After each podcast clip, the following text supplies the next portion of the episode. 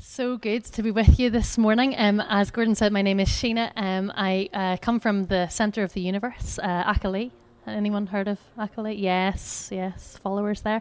Um, I am wife to Stephen, mummy to Caleb and Lucy, um, and I've been working with Love for Life for just under eight years uh, on their schools and community team. Um, and uh, loving what I'm doing and really excited to be with you here this morning. Hello, I'm James. Uh, I'm from the actual centre of the world, uh, Lisburn. We've got a swimming pool. Uh, so, yeah, I'm 25, uh, engaged, getting married in November. Very excited. Um, and also work as a schools and community worker for Love for Life. Um. So you probably will have heard something of Love for Life um, on, on, your journeys, um, but if you haven't, let me just give you the brief intro. Love for Life is a, a charity that works um, in uh, mostly in education. Um, we uh, have our vision very much is to inform choice. Uh, we work mostly with young people um, trying to help them to have a healthy respect for themselves, for others, and for sex. Now, that involves a whole range of different activities. We work in our, by day, we are teachers, by night, we are youth workers. Um, we spend our days in schools. We work in uh, over 73% of the post primary schools in Northern Ireland, um, and we're working in over 28% of the primary schools now as well. Uh, so, we deliver um, long, uh, sort of an hour and a half long presentations to year groups um, talking about uh, sexual health around relationships and helping to give um, them some really good grounding and foundation so that they can make great choices in the area of relationships. We also work then in the community sector um, with youth groups, church groups, community centres, uh, anywhere where there are young people. We help in training clergy, uh, youth leaders, teachers. Um, every everything uh, involved is to try and help us to connect with young people um, and very much to help ourselves uh, to have fantastic and healthy relationships. And so um, today's seminar is about uh, about body image, uh, is what you will have come to. It's life without filters trying to work out can we have a life um, that is not covered with filters? So much has been said on this topic. I don't know about you but i have been in so many seminars as a child and a young person and an adult um, that tell me you're beautiful. Beauty is on the inside. It doesn't matter if you don't like what you see in the mirror. It's totally fine as long as you're a nice person on the inside. Now so much of that is absolutely true but have you ever felt like it's not enough? Because you still look in the mirror and, and feel a little bit disappointed as you're walking away. So, while those things are true, there's got to be something more. I truly, as a child, wanted to be beautiful on the inside, but I also kind of wanted to look good as well. How do we marry an awareness of of our internal virtues with the bombardment uh, from the media, from our peers, from our family, or even just from our mirrors telling us a very different story. Do you know, over the years, we've found uh, lots of different ways of disguising our appearance, of embellishing how we look, or at least just putting up with it. We can get to a point where we either view ourselves disgusted or we just give up walking away from the mirror. Um, I'm sure you've heard the joke about uh, the wife and her husband, um, a little bit older later on in years, uh, and the wife's getting ready for bed uh, in their bedroom. She's undressing and she looks in the mirror and she says, oh, Look at the state of me. My bum is masked, my boobs are saggy, I look an absolute mess, I'm total, I'm wrinkles all over. What am I going to do? And the husband looks up from his paper and says, Well, dear, there's nothing wrong with your eyesight. Now, this may be a familiar story, looking in the mirror and seeing only our flaws. Is this okay? Or does God actually have more for us than that? I think He does. This morning, let me clarify we don't intend to answer every question or concern or issue around body image. I don't imagine that we're all going to be walking out of here signing up to be supermodels, and that's not the intention. But what we do want to do is uncover a little bit of the pressure that we find ourselves under in this area. We're going to explore uh, how things have been in the past, looking at what the Bible teaches us about this crucial issue. We've also done some fresh research in this area, so we're going to be um, giving you a few statistics, um, and then we're going to finish with a bit of a vision for a future that is less dependent on the created self, or indeed selfie, and more focused on our Creator. But let's start off with a little bit of fun. James. Um, okay, so as dear gracious, uh, so as uh, as Sheena was saying, what we're going to do is we're going to have a bit of an investigation uh, into uh, beauty standards across the ages with a cunningly uh, titled thing crocodile dung and lemon juice. It's to be good fun. Uh, so, what we're to do is uh, there's to be various questions. If you want to like talk to the people around you, uh, we're to have, thank you very much, uh, we're to have some different questions up. Uh, and these are beauty standards across the ages. Uh, and just have a wee bit of discussion and then we'll unpack it as we go on. So, here's our first one. So, what did ancient Greeks and Romans use as part of their beauty regime? was it crocodile dung, swan's fat, bull's hooves, or ashes of snails? I'll give you 10 seconds to discuss with the people around you. Nine, eight, seven, five, four, three, two, one. Okay, so for those of you who are probably like, it's called crocodile dung, and so it's probably crocodile dung. Uh-huh. Uh, no, but uh, it's actually there are other ones as well. Um, there we go. Uh, so, crocodile dung, swan's fat, and ashes of snails. So, uh, according to this, uh, a book, an ancient book called The Art of Beauty, uh, it's translated uh, as the Medicamina Faciei Femineae. There you go, just in case you're on Amazon later. Okay. Uh, but it's like an ancient Cosmo. It's sort of like what what do you use? so, the first thing was crocodile dung. Crocodile dung was using, used to lighten the skin. so, in ancient time, in ancient times, the more tanned your skin was, the more you were out in the fields and you were working. So, they didn't really like that. so, it was used to make your skin paler swan's fat was used for wrinkles. Uh, so if I see any is running after a swan later, is trying to kick the boot and get the not good. Uh, and the other thing is ashes of snails. Uh, so ashes of snails, um, it was used to cure freckles. And so again, with the whole sunlight being out in the field, they didn't like freckles. So these were the things that were used. Um, as well as that, the last two, so the swan's fat and ashes of snails, it was uh, a journal uh, of Cleopatra's was found, and she actually used these two things uh, to get rid of her, her, to get rid of her wrinkles and also to cure her freckles. And as well, crocodile dung. This is this is a fact for the dinner table later. Um, crocodile dung was also used in ancient Egypt as a contraceptive. So uh, just a wee fact for the dinner table later. Uh, on to our next question. Uh, which of these was a sought after look in ancient China? Was it A, a bald patch, B, uh, split tongue, C, lobeless ears, or D, black teeth? 10 seconds. Okay, so uh, it was black teeth. Okay, uh, so what happened was uh, how they how they achieved this look was it was called kanimitsu. Kanimitsu. Uh, so if you go into your dentist later and have we have we chat on a kanimitsu, please. Uh, what it was was actually they got iron filings. Uh, they they dissolved them in vinegar and mixed it with tea powder to make it into like a paste, and then they put it on their teeth, and this this made like a sort of uh, like a coating around their teeth. what it was used for, it was it was thought to be a sign of beauty and also for matrimonial commitment. so imagine that being engaged to and then slap this on your teeth, please. Uh, but actually, it was found out uh, what it does was it actually covered the teeth uh, and rotten of teeth didn't really happen in ancient China uh, with people who've had this here because it acted as a really good sealant. Uh, so again, uh, unfortunately, uh, the practice was outlawed in 1870 uh, in China. So unfortunately. If, if you want to go ahead and do that, you can't. It's illegal now uh, because things had changed and people were being forced to do it, and it wasn't it wasn't a great thing. Uh, on to our next question: uh, Which of these was a must-have look for uh, the women of ancient Greece? Uh, was it A, a unibrow, B, hairy toes, C, hairy armpits, or D, a mustache? Uh, ten seconds. Nine, eight.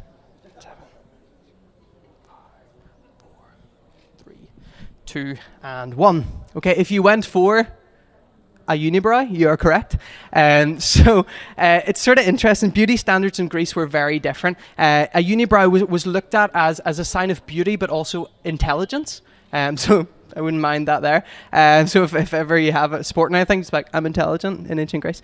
Uh, what's going on there? So why why was this the case? What happened? Uh, well, how was it achieved? The first thing they used was they used like a dark powder, put it uh, in between their, their eyebrows. Then they got tree resin and goat hair, and they stuck it on. Uh, why was this the case? Because in ancient Greece, women women's bodies were viewed as distorted versions of men's. Imagine getting away with that today. Uh, but they were viewed as distorted versions of men. So women actually tried to look like men in order uh, to to seem wise and things like that. There were uh, there were actually ancient. Uh, so the first beauty contest actually came about in Greece, and it was the men. Uh, so like everyone stayed about for the men's part, and then whenever the women's came on, everyone went home because it wasn't like the, the big deal. Uh, so guys loved themselves uh, in ancient Greece. Uh, we'll move on to the next one. Which of these practices were commonplace in the Renaissance era? Was it A, placing a potato under your armpits to accentuate the smell?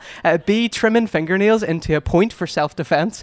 C, filling the ears with grease to encourage a buildup of ear earwax, or D, plucking or shaving uh, of the hair to give a receding hairline. 10 seconds again. Eight, seven, six, five, four, three, two, One. Okay, so for this one, uh, it is the plucking or shaving of hair to give a receding hairline. Uh, so if ever you've seen like paintings, uh, Renaissance paintings, you'll see uh, that actually uh, the hairline begins further back. Again, it was it was thought to have been a, a sign of wisdom. Uh, so again, the things people do for wisdom is fantastic. And so that's what they. They used to pluck or shave their hair uh, to give them a receding hairline. Um, so if ever you're looking at a, at a painting and you want to impress your friends, if there is a receding hairline, you could be like, oh, very Renaissance, very Renaissance, uh, and you can seem you can seem really intelligent with that. Uh, and our uh, our last question our last question uh, is this Women of the 1800s had which of the following? A. Filed teeth, B. Uh, trimmed eyelashes, D. Sor- or C. Lard wigs, or D. Pig intestine baths? 10 seconds again. Okay, uh, so there were two for this one. Uh, they were trimmed eyelashes and lard wigs. Okay, so a great time to be alive is the 1800s. Uh, so with the trimmed eyelashes, what they wanted to do, a sign again of beauty, a beauty standard was if you had shiny eyelids, that was that was sought after. And um, so what they did was they trimmed their eyelashes and they dabbed their eye eye uh, eyelids with castor oil to give it like a nice sort of a shine. Um, but the other thing is the lard wigs, and the, lar- the lard wigs is, is kind of a, uh, it's an interesting one. So the bigger your wig was, the more the more wealth you had, and therefore the most uh, the more attractive you were to other people. Uh, so initially it, it, began as sort of smaller wigs, but as you can see uh, in the picture here, uh, they began to weave like different things into them, like like pieces of, of, fabric and material and things like this. Um, but in order to keep the height of them and to keep the structure, they put lard on to sort of pack it in. Uh, but this is where it gets really interesting. Uh, so because it was woven into your hair, you couldn't take it off. It was there for the long term. Uh, and as you slept, there was a massive rat problem in, in London uh, in the 1800s. And actually, women's wigs were infested with rats. Uh, so it became commonplace to sleep uh, with a cage around your hair and to stop the rats getting in. So again, like, is it really worth it? Um, an honourable mention, something we didn't talk about, is another thing in the Victorian era. In the Victorian era, they really wanted to, their eyes to sparkle. They wanted to have this like sparkle and eye thing. Uh, so they decided the best thing to do was to get fresh lemon juice and to just whack it into the eyeball. Uh, they, some people used oranges as well for that there, and that was to give your eyes like a sparkle. So uh, it sort of seems a bit ridiculous, like as we talk through this, uh, these different things in ancient Greece, uh, those like wanting a monobrow and how things change so much. But actually, if we take a step back and we have a think about what were the beauty standards, um, imagine there were there were people who were up late at night and they were worrying because their eyelashes were too long. Uh, they were worrying because their their eyebrows hadn't filled in properly. That they didn't have that much sought after unibrow.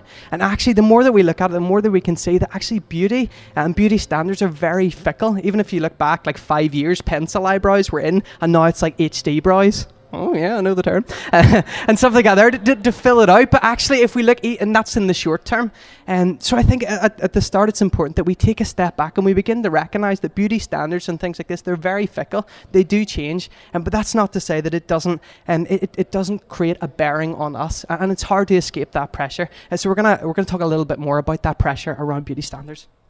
So where do all those standards come from? I mean, in, in this current age and perhaps in the ages before, um, the media, whatever that looked like, um, has had a lot to say about this issue. Uh, we all uh, can see our magazines, we can see our billboards, um, and certainly if you're online, the world of Instagram, social media, um, it, it exploits this issue like never before. But we want to have a little think about just what, how, what that looks like in our society today. So have a quick look at this.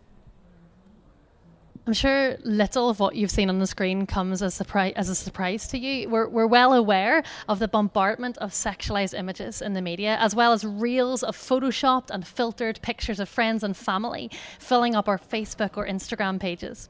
Whether you're 17 or 70 or somewhere in between, we are not immune. The popular pictures app Instagram has recently been found to be the worst for mental health. And it's no wonder when users can't help but compare themselves to perfectly sculpted and set up photographs of ordinary people, of meals, or of the average coffee cup. The rise of social media usage has allowed us not only to snoop on celebrities and marvel at how they get their skin that flawless, but also we're now invited into the worlds and the living rooms of our neighbours and our friends, seemingly ordinary people. So if we can't compete with them, what chance do we really have? Now, it's not all bad news. Apps like Instagram and Snapchat have clever options for adding funny filters, and they actually can be quite a lot of fun, as James and I discovered when we had a little play this week. Um, you can make yourself look uh, like nothing you have ever seen before. Some of the results can be quite terrifying. Um, it's easy to find, you know, uh, to be honest, the struggles in this area, they haven't just come because of the internet. We can't blame Instagram or social media or even magazines, for that matter, on, on these issues. In fact, it's easy to find something or someone to blame. Uh, throughout history, it's happened about how we feel bad about ourselves. In fact, the first filters actually didn't happen in this generation. They didn't happen with the rise of the internet. The first filters were applied way back in history, as James is going to tell us. That's right. Uh, so the the first uh, the first filter or the first case of identity theft um, actually can be traced all the way back to Genesis chapter three. Um, and what we're going to do is we're going to begin to expose what are Satan's tactics around the whole area of self image. What, what, happens? How does he disrupt? How, it, how does he cause this uh, to be a thing in our lives? And um, so, if we can imagine in Genesis chapter 3, we're walking in the cool of the garden and we're walking with Eve, and suddenly an unannounced character comes to the fore. It's the serpent. Um, and the serpent comes up to Eve and, and they begin they begin a bit of a dialogue between each other. They begin to talk. Um, it's, a bit, it's a bit strange to see that Eve isn't surprised uh, by the serpent. So perhaps he has tried before, because uh, there doesn't seem to be that much of a that much of a, a that much of a, a take back or anything like that. Um, the first thing the Satan says, the first thing the serpent says to Eve is, "Did God really say?" And we see we, we see a confident woman in Eve. We see a confident woman speaking to the serpent and saying uh, and retorting and going back and saying, "No, uh, God God said this." But actually, as we see as the dialogue goes on, as as the whole narrative goes through, we actually begin to see that Eve is notably rattled, uh, and by the end, she ends up giving in to what the serpent wants. Um, and again, we have to take a step back and say, what are Satan's tactics? What what does he employ to make this happen? We need to evaluate and see um, what is uh, what, what are his means in this. The first thing he does is he at- attacks the character and the word of God. That's the first thing he does. Did God really say? He attacks God's character and his word. And um, so he plant, plants a seed a seed, um, uh, plants the seed of thought in Eve's mind that God uh, God isn't who he says he is. In fact, what he does is we can see here uh, the, the role reversal, the identity theft. Uh, see, Satan says that actually Satan wants to, or the serpent wants to liberate. Um, you're not like God, but you could be, and, and I have your best intentions. And he paints a picture as God, as though God actually wants to limit and, and to hold them back. There's the identity, uh, the identity switch up that happens. Um, but it, it goes on and, and it continues, and the serpent then goes on and suggests as I've already said, that Eve and Adam, uh, they're not actually the fullness of what they can be. However, by following his steps, by following what I tell you, I can liberate you. I can make you so much better. I can make you like this. And see, what he does is he manufactures um, he manufactures insecurities and then he catalyzes them by going a bit further. Uh, again, we see Eve at the start is very confident. She's confident in who he is, but actually, what he does is he rattles. He rattles Eve by setting again that, that seed of actually you're not who God says that you are.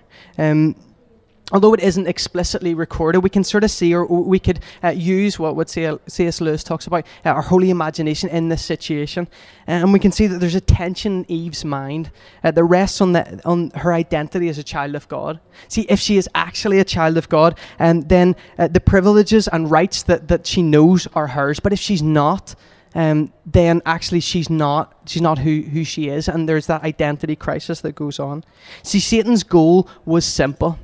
All he wanted to do was to destroy the confidence that Adam and Eve, had in their identity as children of the Most High. Um, see, her internal questioning, it led to an identity. Uh, it, it, it, her internal questioning of her identity, it led to discomfort uh, and discontent in the present form. Um, Eve wasn't content in, who she was because Satan got in there and he, he, said that you could be so much more. But if we take a step back and we say, if we put ourselves into the garden, like imagine it um, the pinnacle of what God says is good creation, uh, the earth with no sin in the Garden of Eden, with what God says is good, and they walk and they talk w- with God. like the more we talk about it, the more like excited you are. But actually, in the midst of that, in the midst of that, Eve becomes discontent. That's what I, f- I find really interesting. How could Eve become discontent in that? Um, why is it? Because Satan is good at what he does. He is good at manufacturing lies, and he is good um, at manufacturing discontent. That's what that's what he does. And um, again, if we go further down uh, to the book of Job, in the book of Job, uh, Satan is called the Satan, and it means the accuser or the teller of lies. And that's his identity. He is the father of lies. See, Eve had no want or need, yet she gave in because Satan muddied what was sure. Um, he mud- muddied the waters of what was sure. God says, I am this, therefore I am that. And Adam and Eve had, had no other reason than to believe that. If God says I am this, then surely I am I am that. But actually Satan manages to muddy the waters in this area. So what is the lie? What is the lie that has been consistent from Genesis chapter 3 right up to now? That you're not who God says that you are. That's the lie. And that's the lie that Satan continually tells that you are not who God and His Word says that you are. And there are so many instances. If you look into the Bible, Satan, a, a massive or a major tactic of Satan is to uh, confuse the identity. It's to get under the skin. It's to say, "Are you really this? Are you?" And I'm sure, I'm sure you're used to that, and you felt that yourself. Your internal questionings. Why? It's not just you. It's because Satan has been at it from Genesis three and to confuse your identity of what was sure. The most brazen and perhaps ridiculous is Matthew chapter 4. Um, it's whenever Jesus is being tempted. And what is the line that Satan says continually? Did God really say? Or are you truly the Son of God? Or if you were the Son of God, you would. If you were the Son of God too. Let, let's take a step back of what has just happened. Jesus has just been baptized. And there's been like the Holy Spirit in the figure of a dove has just descended on him, and there's been a voice from on high, the Father saying, This is my Son in who I am best pleased. Like, for me, that would be kind of like, okay, that, that's quite obvious that yes, I am the Son of God. But Satan decides to still have a pop, to have a go, and despite all this stuff happening. And the thing is, we need to begin to recognize that, that if Satan is willing, if Satan is willing to step into this situation and to question uh, Jesus' position as the Son of God, um, if, if he's willing to step into that in, in something that is pretty clear cut to us, um, how much more is he gonna how much more is he gonna want to step into our situations? To get under the skin of jesus' hands and feet on this earth. The best way of, of disabling the best way of, of, of stopping the church doing what it should do is actually to make them question their identity. I am not who god says i am. So this is the lie and in fact, if we look throughout the whole of the Bible, there's an awful lot of verses that tell us and actually who we are, and ones that, we, that we're used to. And in fact, if we were to pass the microphone to every single person, we'd probably get a lot of them throughout the Bible. And there are so many things that speak about our, our identity and who we actually are and who God says that we are. Um, but do the verses have a bearing on our reality? And do they make the 18 inch journey? We know them in our heads, but do they make them to our hearts? And does it make an actual difference in our lives? This is where uh, our statistics come into play. So we surveyed uh, 250 people, and this is along the whole question of does this, uh, does our identity in Christ, it does um, who God says we are, does it make it uh, does it make a difference to our day to day lives? So these are some of our key stats. 88% of people's moods are affected by their appearance. 15% of people said that their moods are always uh, affected by their appearance. Again, and if you see in, in a media saturated culture where, where image is, is, the thing, it's easy to see why that's the case. Uh, 79% uh, take measures to lose weight, 18% always use measures. 46% uh, of people aren't confident in their appearance. 39% are, 15% don't know. That's 46%. And if you, actually, if you marry that with the 15%, uh, you could roughly have about 60% of people uh, aren't confident in their appearance. 26% uh, of folks aren't happy in their own skin. But we'll begin to unpack that a little bit further. It's the unhappy in their own skin uh, that, that we want to look at a, l- a little bit more in terms of age groups. And what's really interesting is actually 18 to 24, 66% uh, of our respondents weren't happy uh, in their own skin. The next was actually 40 to 54 um, which we, we found was quite was quite interesting.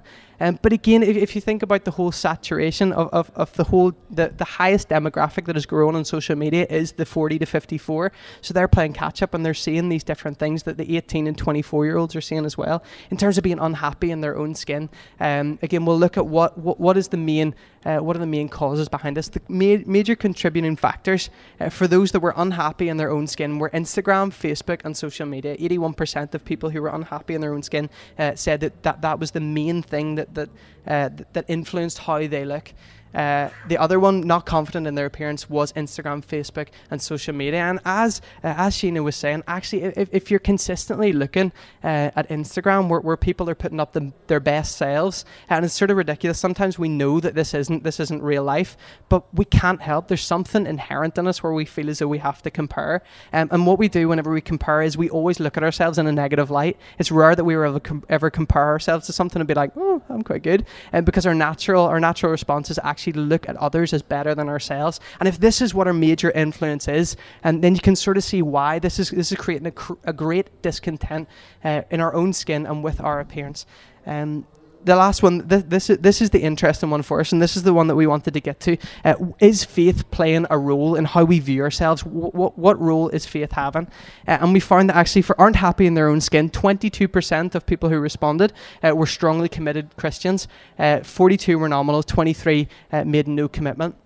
Uh, the next one in the in the not happy in their appearance, 41% uh, were strongly committed uh, Christians, 59% were nominal, uh, and 48% were no commitment. And, and we can sort of look at that and we can sort of say that actually, okay, that, that's fine because the ones with ones with we're doing slightly better.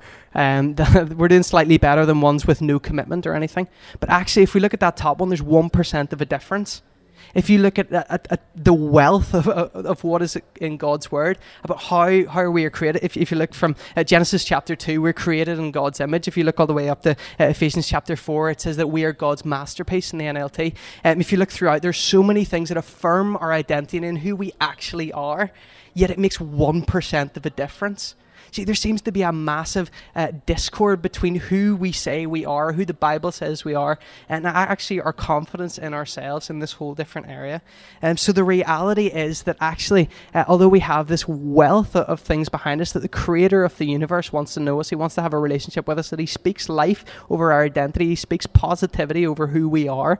Um, and it, it's kind of incredible whenever we, we take a step back and we say, well, actually, we're created in the image of the creator of the universe, and he wants to have a relationship with us. Um, but actually, it doesn't make that much of a bearing. Uh, so it begs the question how do we change that? How do we move beyond the lie, the lie that we are not who God says that we are? How do we move further on that? Um, and, and how do we begin to press into the things that God has for us in terms of our identity? Absolutely. And I think um, in this area, we have to start thinking about what, what is a filter actually do. Okay, so for those of you who aren't um, completely familiar with the world of Instagram, um, you can put a filter on, as you saw from some of the pictures that we showed you. Um, you can make yourself uh, look fabulous. You can make yourself look like a dog or like a flower girl. You can do any of these things. Sometimes it's it's great crack and it's wonderful. Um, other times, though, uh, it's interesting. A friend of mine um, was showing me pictures of, of her at a wedding uh, recently, and um, she said that she didn't like the wrinkles uh, on, on her dress, the way they fell on her waist. So she just uh, photoshopped them out out before she put it up on Instagram. Um, and and I was taken aback because I thought, gosh, is, is that what we've come to? That that we're not, not necessarily happy enough with our own reflection, our own appearance, um, that we can't just put a, a, normal picture of ourselves online. And yet, increasingly, um, particularly amongst younger people, this is the trend that is taking place. But when we're talking about filters, we're not necessarily just talking about body image. We're not talking about what we do when whenever what the pic, the things that we put on top of a photograph. Actually, there's no end to the filters that we place on our lives. Think about it. Success, career, the success of your children, of your grandchildren, uh, your status in life, uh, how popular or loved we are, how great our lives are so much uh, if you're online uh, the messages that we give we consider those carefully before putting them onto a public audience we think about how is this going to come across to the people around us even in our conversations, we've become so used to choosing how to present ourselves. It's very clever. We very cleverly craft our message and our representation of ourselves.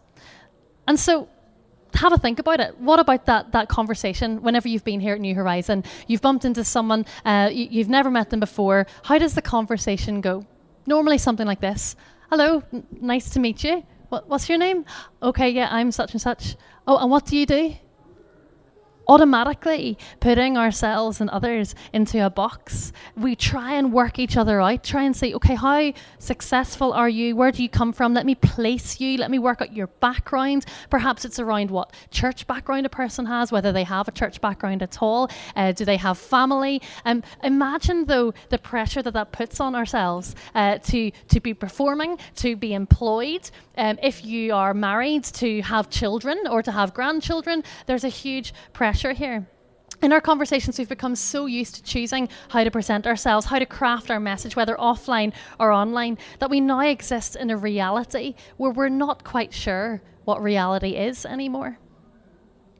And so the problem is, while we put ourselves into boxes and try and fit each other into these boxes, identity is too huge to fit into any box. We feel more comfortable with our labels and our filters, with anything that helps us understand the people around us and make our lives look maybe just that little bit better.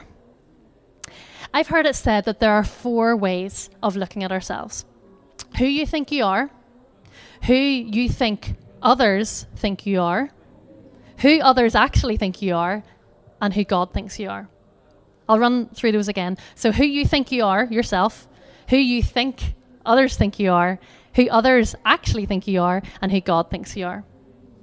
Too often, I suggest we have tried to fix body image issues by bigging ourselves up and focusing on the parts of us that we like, or comforting ourselves that true beauty is, is really on the inside.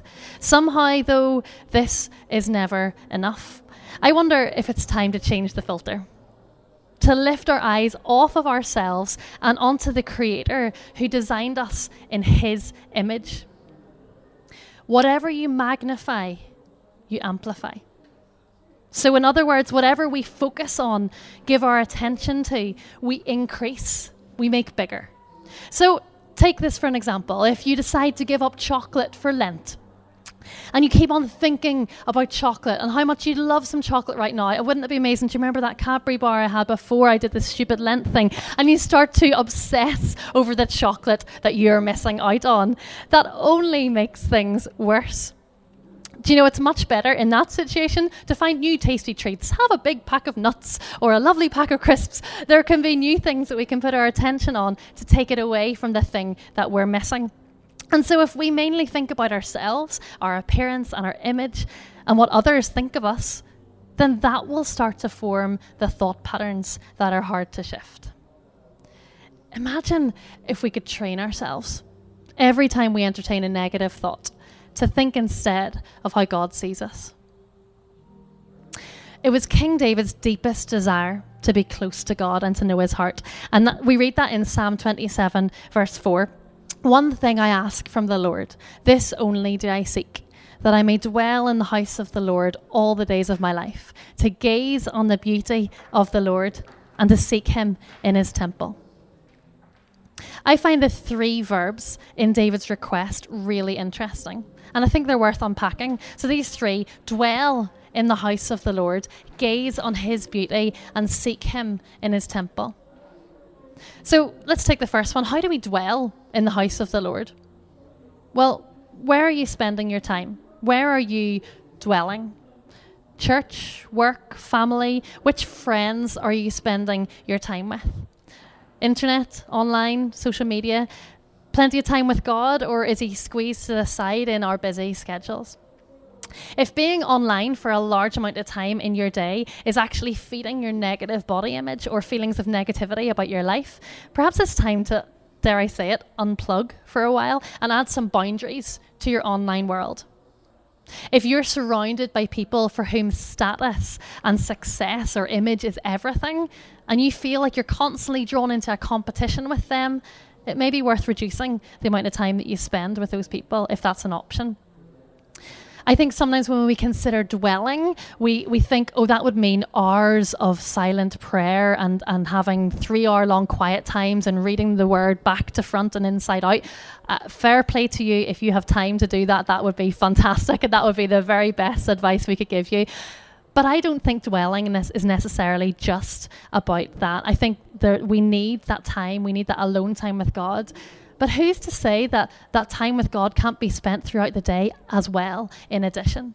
The moments that we snatch waiting for the kettle to boil, the moments whenever our children aren't racing around us demanding things from us, uh, in the bathroom t- time whenever you're having your shower, waiting for a bus, uh, whatever it might be, there are moments in our lives that we can snatch, that we can remind ourselves that we are God's that we are made in his image, and that in that we can actually dwell in the house of the Lord. Because let's face it, the earth is the Lord's and everything in it. There is nowhere you can go that God is not. There is nowhere that his love will not find you and seek you out. And there is nowhere and no version of reality in which you are not made in God's image. And so, dwelling in the house of the Lord, like David so wanted to do, could be the first step for us in finding a new contentment with ourselves.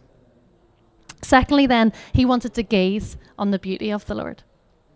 This reminds me of how a person feels when they first fall in love, or when they're looking at the face of their newborn baby for the first time. They can't help but gaze at the object of their affection. The world could crumble around them, they wouldn't even notice. Time stops as they take in every detail of the one they love. Who or what then gets the privilege of your gaze? What are you looking at? What are you focusing on? For many of us, if we're honest, our phones have taken that treasured place. We jump to attention when it beeps, uh, like a dog to its master. We check a message. We have maybe a sense of FOMO. Anyone heard that phrase? Yeah, a bit of fear of missing out. FOMO. So we must engage in social media where possible, even if it's just to stalk our friends. But do we fill our minds with our Instagram and our Facebook feeds? Or maybe for you, it's not about the online world. Mag- maybe magazines and mirrors are all you need to make yourself feel bad. Imagine shifting our gaze off of ourselves for long enough that we can actually remember that Father God is there and that He loves us. Is God worth gazing at? Yes, absolutely. It's in Him that we truly find who we are. You see, that's what Eve and Adam missed out on in the garden. They drew their attention to themselves. They were tempted away. They forgot that they had perfection, that they had it all in the garden. You see, before our hearts even started to beat, God wanted us to exist. He knew that we were going to be here. He knew our flaws. He knew our freckles, our spots, our body image issues. He knew all about our shapes and our curves, all about our worlds and, and our success or lack of it. He knew it all. He knew what was going to happen from the very beginning, and He loved us still. We do not need the mirror or our Instagram feed to tell us how beautiful we are. The difficulty, perhaps, in this is not actually how we view ourselves, it's how we view God. Let me remind you and remind me that He has loved us with an everlasting love. God doesn't make mistakes, and He thinks you are awesome. If you begin to see Him for who He is, generous and kind and bubbling with laughter and love for you, then maybe we start to see ourselves through His eyes. Can I tell you some good news today? God is in a good mood. He is in a good mood. He is not raging. He is not angry. He is happy with you. He delights in you and with me. You don't have to convince him that you're worth loving because he already knows. And so, finally, the, the third thing that David wants to do is he wanted to seek God in his temple. What are you seeking? What are you looking for or longing for? The perfect body, attention from others, to feel the companionship of relationship, to, to know that you're loved. All of those are not bad in themselves. But we read in Matthew 6:33, "Seek first the kingdom of God and his righteousness, and all these things will be added to you." What are all these things? Well, it's everything we need to survive. Food, drink, clothes are the ones that are mentioned in Matthew, but the list is not exhaustive. If you need it, God has it for you in abundance. In John 10, we read how Jesus declares that he has come to bring life to the full, abundance. God is in a good mood. When we seek Him, when we follow His direction, the gazing at His beauty becomes a wonderful habit in a revolutionized lifestyle. Have you ever noticed how beautiful someone looks when they're truly content and happy? Or how beautiful an old lady looks when she has lived an amazing life of pouring herself out and serving the people around her and her family. This beauty can't be bought. It can't be filtered or created with many hours of makeup or hours at the gym. As we seek God again and again and again in His temple, we start to forget the worries and the concerns that filled our minds before. And instead, we are transfixed on His beauty and led towards a brighter future. I guess the question uh, that, that we want to um, lead to as we, as we come into close is who are you asking today if you are beautiful or if you're worth something? If you search for affirmation and for praise from people, however that might be, online, offline, it doesn't matter. You will always be left disappointed. No, the only answer that's worth listening to is found as we dwell in the house of the Lord, as we gaze on His beauty, and as we seek God in His temple.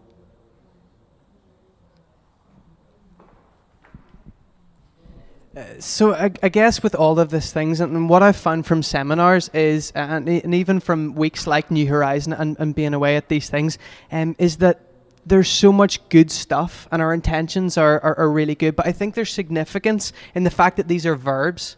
Uh, dwell, gaze, and seek. They are verbs. They're a call to action. And so, w- what I'd like us to do is for five minutes, is b- because very, very quickly, uh, your thoughts are fleeting. You, you, go away, you think about lunch and stuff like that. But for five minutes, um, if you can, discuss with someone around you or write down what am I going to do about this? Uh, what am I? What? How am I going to dwell? What am I going to look at? What am I going to gaze? What am I going to seek? And this can be your call to action because for for too often, I'm sure if if you're anything like me, I have these incredible intentions, but then um, I sort of forget them and then I sort of remember them.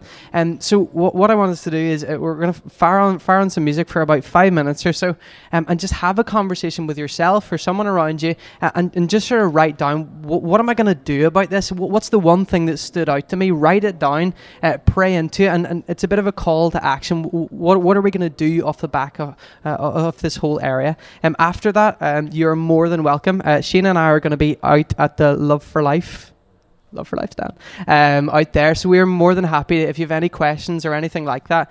Um, but off off the back off that there, if you if you would like prayer, we have. Where's Rachel? Yeah, there's Rachel there. Um, so if, if there's any prayer off the back, we know that, that, this stuff is not easy. Uh, and I think I just want to echo what Sheena said at the start. We're not here to wave a magic wand. Um, it, th- th- these things, the whole area of self-image and things like that there, and they take time. Um, and, and, I think so, so, often we're told a lie of, uh, in, in, the postmodern society of like everything's like a microwave, like it just goes away straight away. Um, we're not here to, to wave a magic wand and, and, automatically you feel incredible straight away. It's important that you recognize and give yourself a realistic. Actually, this takes time. This stuff takes time, but it also requires action. Uh, and things like that there. So if there's anything off the back of that there, take five minutes, write down what you're going to do about it, and then if you would like prayer, please, please come up to us, have a chat with us and things like that, and then I'll close it in prayer. Um, so I'll there we go. Okay, hopefully that was helpful to have just a little bit of time uh, to consider what we've been talking about. Uh, we do encourage you um, don't don't go away if uh, something we've talked about today has struck a chord with you. Obviously, we've very much just uh, skimmed the very top uh, of the iceberg, so to speak, um, but we do recognise that, that these are issues that affect many of us, and so um, do make use of, of Rachel, who will be here uh, to pray with you and to chat with you if you have anything you want to talk through. Come and chat to us at the front. We'd love to meet you um, and and have a chat with you. Um, also, be aware that um, these issues we, we address as Love for Life um, on, on, a very regular basis uh, with young people, particularly. So, if you're part of a church or you have a youth group um, that you feel could benefit, do come and chat to us, and we'd love to arrange that we could come and talk to your young people around these issues or anything to do with relationships or choices when it comes to, to relationships and, and to sex. Um, we hope that this has been helpful for you this morning. Thank you for taking the time out to come. Um, and um, let me just pray for us as we finish. Father God, I am so glad uh, to know that you are good and that you are in a good mood. God, we, we thank you for making us in your image. We thank you for making us masterpieces in your creation. God, we pray that you would lift our eyes from ourselves, from our failings, uh, from our flaws, and lift them onto you. God, you are our creator. You are perfect, and we want to gaze at you. We want to seek you. We want to dwell in your house. Father, help us to see ourselves the way that you see us. Help us to think less about ourselves and more about you and about others so that we could start to, to see things the way that you see them. It's hard sometimes, God, so please would you encourage us? Would you help us? And where we need to take action uh, in, in what we're gazing at, what we're dwelling in, or what we're seeking, God, we pray you give us courage to do that. And thank you that your love uh, stretches as far as the east is from the west. We love you, God. Thank you. And bless the rest of our day, we pray. Amen.